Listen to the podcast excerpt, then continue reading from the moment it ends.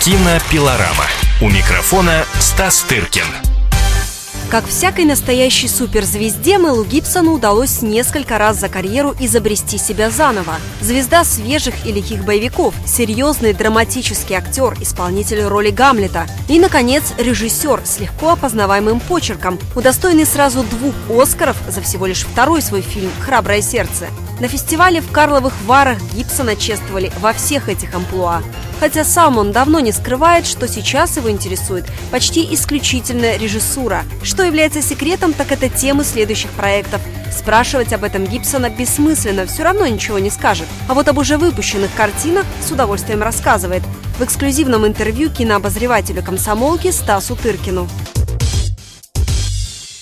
Чем можно объяснить принудительное обаяние, которое отличает вас как актера? Возможно, тем, что вы по-прежнему похожи на мальчишку, несмотря на имидж крутого матча. Uh, Думаю, что мое мальчишество — это отказ от желания становиться взрослым.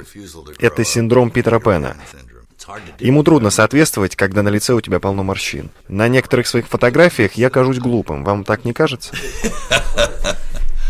Совсем нет. Вас называют самым непретенциозным лауреатом Оскара. Неужели? Вы тоже так думаете?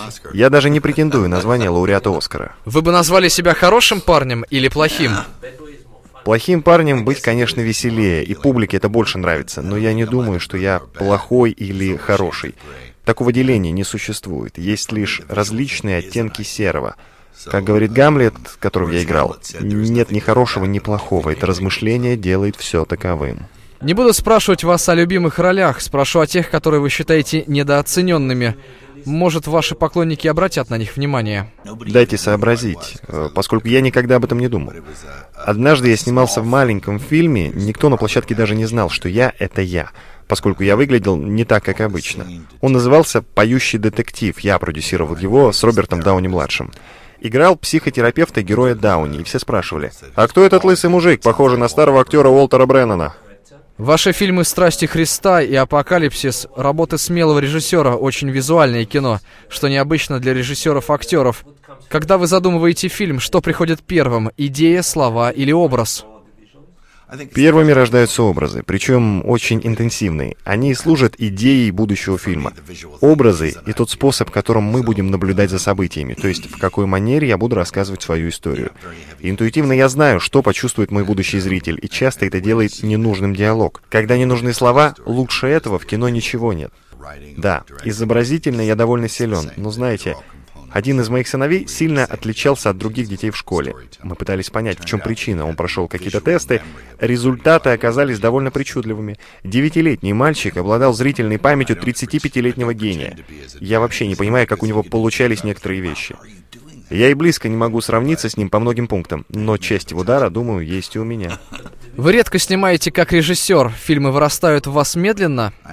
Да, но в то же время я с самого начала знаю, чего хочу. Мне помогают в этом мои прекрасные операторы и другие члены съемочной группы. У многих из них есть свое видение материала. Иногда их предложения настолько хороши, что я не могу их игнорировать. И тогда я вульгарно краду их идеи.